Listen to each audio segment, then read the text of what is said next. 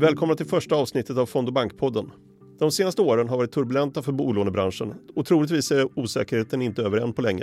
Jag heter Ulf Lundblad och med mig idag har jag Robert Boye, chefsekonom på SBAB. Välkommen! Tack för det! Om vi tittar tillbaka hur det såg ut för ett år sedan innan Ukraina och sen så ser den utveckling som har varit. Hur upplever du att den svenska bolånemarknaden har hanterat det här? Vad har hänt egentligen? Om vi bara liksom backar lite och tänkte som hade vi väntat oss den här utvecklingen? Nej, jag tror att den, inte den bästa prognosmodell i världen hade kunnat liksom förutspå det som komma skulle så att säga. Nej. Vi trodde ju visserligen att räntorna på väg upp. Vi såg ganska tidigt att inflationen var på väg upp. Men det som hände efter kriget var, ja, det gick inte att förutse helt enkelt. Om man sen eh, skulle då, vad ska jag säga, gjort en bedömning och vetat att räntorna skulle gå upp så här mycket. Eh, vilka prognoser skulle man då ha gjort om utvecklingen mm. på bostadsmarknaden? Då tror jag man hade kommit fram till att det skulle egentligen ha gått betydligt sämre än vad det faktiskt har gjort det senaste året. Jag tycker ändå, jag menar, vi har haft ett stort bostadsprisfall förvisso, mm. mer på villor än på bostadsrätter. Men det har ju inte blivit någon, vad ska jag säga, total krasch på bostadsmarknaden. Åtminstone inte på andrahandsmarknaden. Nej. Så att jag ska säga, än så länge så ser det ju inte alarmistiskt ut. Men det återstår några räntehöjningar så får vi se. Däremot eh, det som är väldigt alarmistiskt, det är ju det som händer inom nyproduktionen. Mm. Där det är i princip tvärdött nu. Det är liksom husleverantörer som inte har sålt ett hus på länge. Så att det är lite tudelad bild får man väl säga. Det finns de som hävdar att vi fortfarande har 20-procentigt bostadsprisfall framför oss. Är du en av dem eller var tror du vi hamnar? Inte framför oss, men från toppen till botten. Vi var ganska tidigt ute och trodde att bostadspriserna skulle falla ungefär med 20 procent givet den styrränteprognos som Riksbanken kom med. Kanske lite mer till och med. Så det tror vi fortfarande. Eh, nu har ju visserligen bostadspriserna hoppat upp lite här i eh, januari och februari. Eh, det tror vi dock är rätt mycket av en säsongseffekt. Det brukar vara lite större optimism och aktivitet på bostadsmarknaden i mm. inledningen av året. Men givet nu att Riksbankschefen nu får rätt att man kommer höja styrräntan en, en hel del till under våren här så tror vi inte att vi har sett den fulla effekten av det då på bostadspriserna. Så vår gissning är ändå att de ska ner lite till här eh, ja. under våren.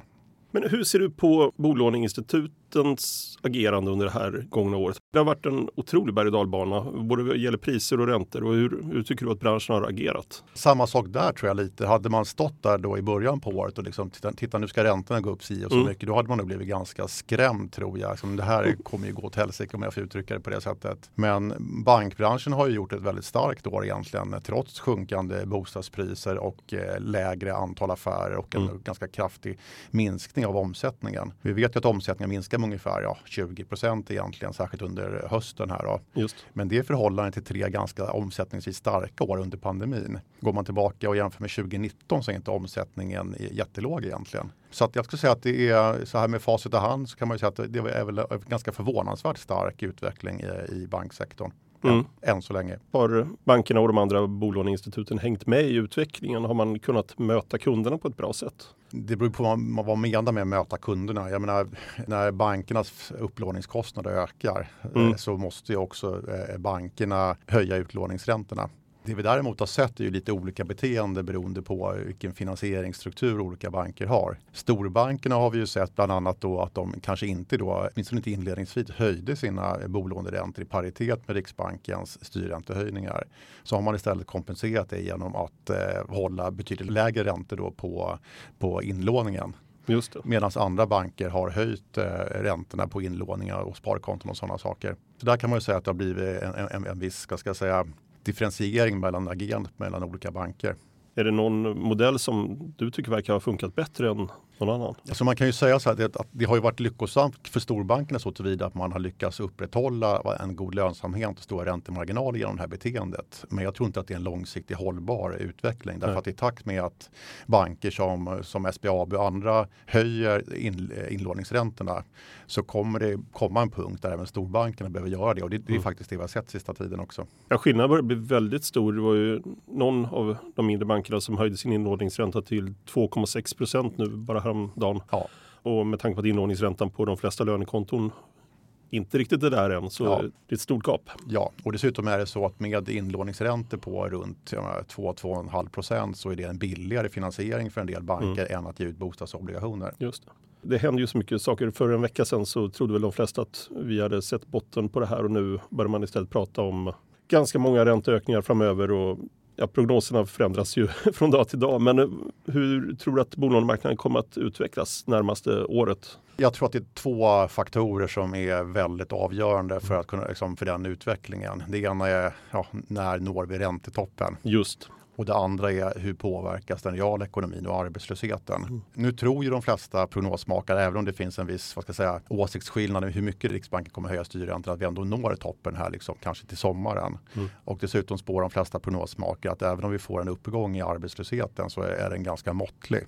Så att stämmer det, att vi stannar där så att säga, då tror jag inte att det kommer bli så superdramatiskt. Då tror jag att vi liksom gör en mjuklandning. Men skulle vi få en, en väldigt mycket högre höjning här av Riksbankens styrränta och även Fed och ECB höjer mycket, mm. då riskerar det att slå tillbaka kraftigt mot den reala ekonomin. Och om, om det dessutom innebär att arbetslösheten ökar mycket mer i Sverige, då tror jag att vi inte får någon mjuklandning.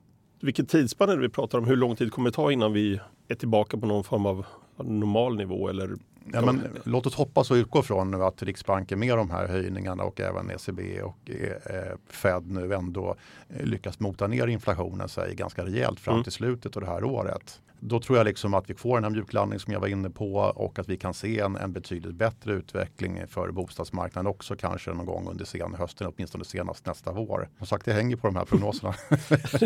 och de har vi märkt kanske skiljer ganska mycket från dag till dag. Ja, absolut menar, vi som har bolån, vi har ju varit vana vid att i stort sett inte ha någon kostnad för dem. Men kommer vi se att vi kommer tillbaka till den tidigare låga nivån eller var det detta som var en anomali och att vi kanske ska vänja oss vid 3, 4, 5 procent? Jag tror att vi ska vänja oss med en, en rörlig ränta i närtid här på mellan mm. 4 och 5 procent faktiskt. Mm. Och sen är frågan var liksom den nya normala räntan ligger. Vi har brukar anta när vi gör analyser här, vilket är svårt, men vi brukar säga runt 4 procent. Ja. Eh, så att man kan säga, jag tror realräntorna eh, kommer vara fortsatt ganska låga. Mm. Men de nominella räntorna kommer vara betydligt högre än de vi har haft här under de senaste åren. Finansinspektionen kom med sin eh, bolånerapport nyligen där de visar att bruttomarginalen har minskat. Det fjärde kvartalet 2022 var de räknade på. Men samtidigt har räntonettot för bankerna stigit och det är ju så ska det ju inte vara egentligen, tänker vän av ordning. Då blir det intressant, vad, vad händer för bankerna om, om vi kommer ha en 4 i rörlig ränta? Är det här en bra period för bolåneinstituten eller kniper det åt? Ja, men jag tror att det beror ju helt enkelt på vad det här också får för konsekvenser för, för liksom bostadsmarknaden mm. stort och bolånemarknaden i, i, i slutändan. Som jag var inne lite på tidigare, att bruttomarginalen har sjunkit. Om man stannar analysen där så låter det inget bra. Men som jag sa tidigare så har stor, framförallt storbankerna kompenserat de här sjunkande bruttomarginalerna mm. då, så som Finansinspektionen räknar på det genom att hålla låga inlåningsräntor istället då när räntorna stigit. Och därför har man gjort goda vinster och haft goda marginaler ändå. Men också som jag var lite inne på tidigare i, i, i takt med att fler och fler banker höjer sina inlåningsräntor då kommer det bli konkurrens mellan bankerna om inlåningspengar så att säga. Så jag tror inte att det här liksom är en långsiktigt hållbar strategi. Så jag tror vi kommer få se en ökad konkurrens. Och, och, och också av ytterligare ett skäl, ju högre räntorna mm. blir, ju större incitament får ju bolånekunderna att, att leta lägst bolåneränta. Är det något vi märkt av redan nu? Absolut, eh, men kanske inte i så stor utsträckning som man, som man eh, kan hoppas. Jag tror att det finns fortfarande liksom ett visst motstånd mot mm. eh, att byta bank. Många går in som hel, hel, vad ska jag säga, helkunds, med helkundslösningar, ja. storbankerna. Det finns en, en, ett visst motstånd bland storbankerna att ta fram digitala amorteringsunderlag, mm. vilket gör det svårt och krångligt för, för deras kunder att gå till en annan eh, bolånebank. Jag tror att vi kommer få se en ökad konkurrens, men, mm. det, men det finns en hel del vad ska jag säga, friktion och grus i maskineriet. Ja, men precis. Så har det ju varit ganska länge. Ja. Men också om man tänker finansieringen för bolåneinstituten, då känns det som att det kommer bli en eh, större skillnad mellan de som finansierar sig genom inlåning och de som finansierar sig genom obligationsförsäljning. Ja. Kommer vi se ett skifte i hur man väljer att finansiera sina lån? Nej, men jag tror inte det. Alltså, nu har ju vissa banker då kanske valt att vara mer aktiva på inlåningssidan mm. eftersom det är billigare att låna mm. pengar den vägen än via bostadsobligationer. Men i takt med den ökade konkurrensen om inlåningskunderna så kommer ju så här, inlåningsräntorna pressas upp och förmodligen kommer det innebära att skillnad mellan inlåningsräntorna och räntorna på bostadsobligationer också vad ska jag säga, sjunker. Just, just. Så, så det återstår väl att se. Mm det är ju fortfarande så att storbankerna håller bolånemarknaden i ett ganska rejält grepp. 81-82 procent av bolånen går ju till de fyra största bankerna.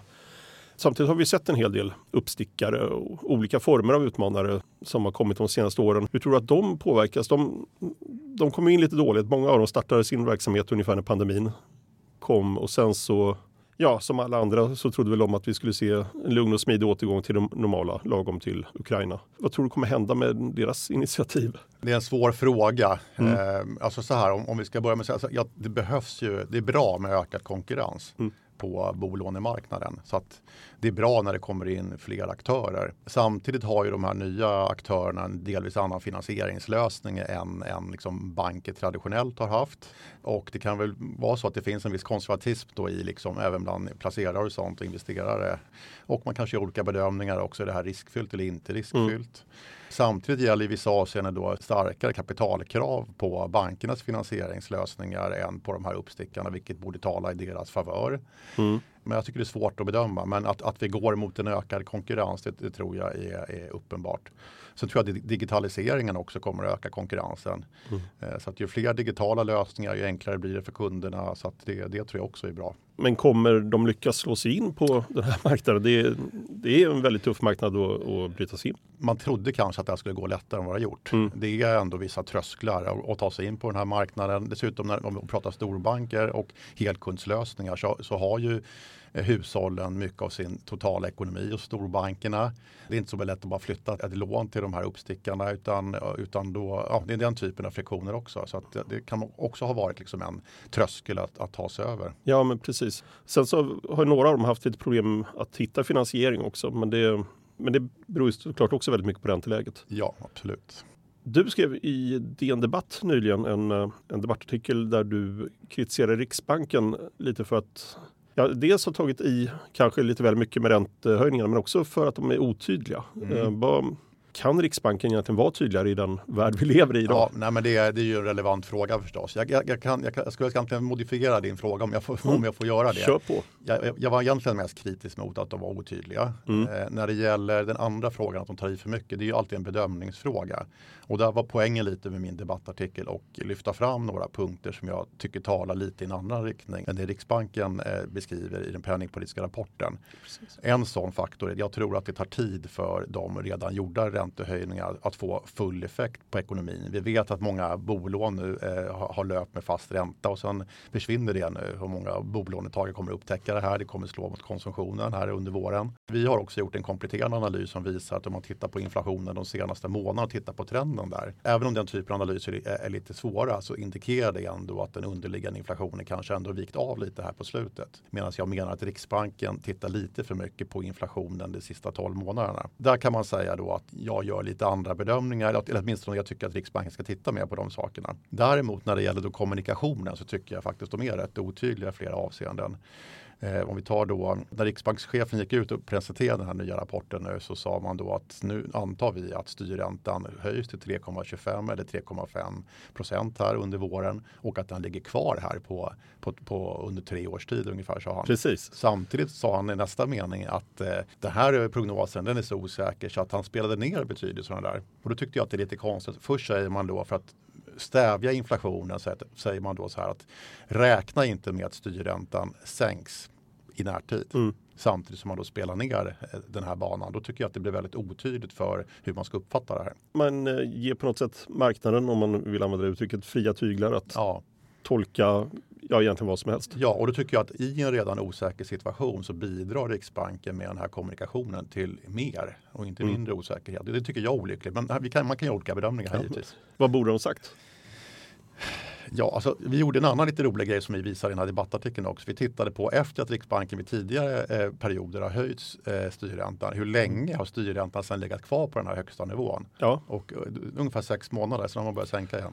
Så det är inte tre år? Nej, jag tycker man skulle ha sagt att vi kommer göra allt som står i vår makt för att få, få ner inflationen här och nu. Och sen får vi se då hur länge styrräntan ligger kvar på den här nivån. Men att de ska ligga kvar på den här nivån i tre år, det är, är, är, håller jag absolut inte för troligt. Nej, det är, det är kanske det enda vi kan vara helt säkra på att det ja. kommer hända. Men eh, det där är väl också ett problem att det är så otroligt många bud om uh, både inflation och ränta. Så att, menar, hur bör en någorlunda alltså försiktig människa agera i det här läget? Eller hur bör en försiktig organisation agera när vi verkligen inte kan veta någonting om hur läget kommer att bli? Jag tycker det är jätteknepigt. Alltså redan när pandemin bröt ut där våren 2020 mm. så var det ju spretare också. Så redan där var det osäkert och sen tyckte man att nu blev det bättre, nu ska vi återgå till normala. Sen kom det här kriget och gjorde det om möjligt ännu mer osäkert. Ja. Det man måste göra helt enkelt att ta höjd för den här osäkerheten. Att ta fram alternativa scenarier. Vad gör vi mm. om det blir så här istället för så här?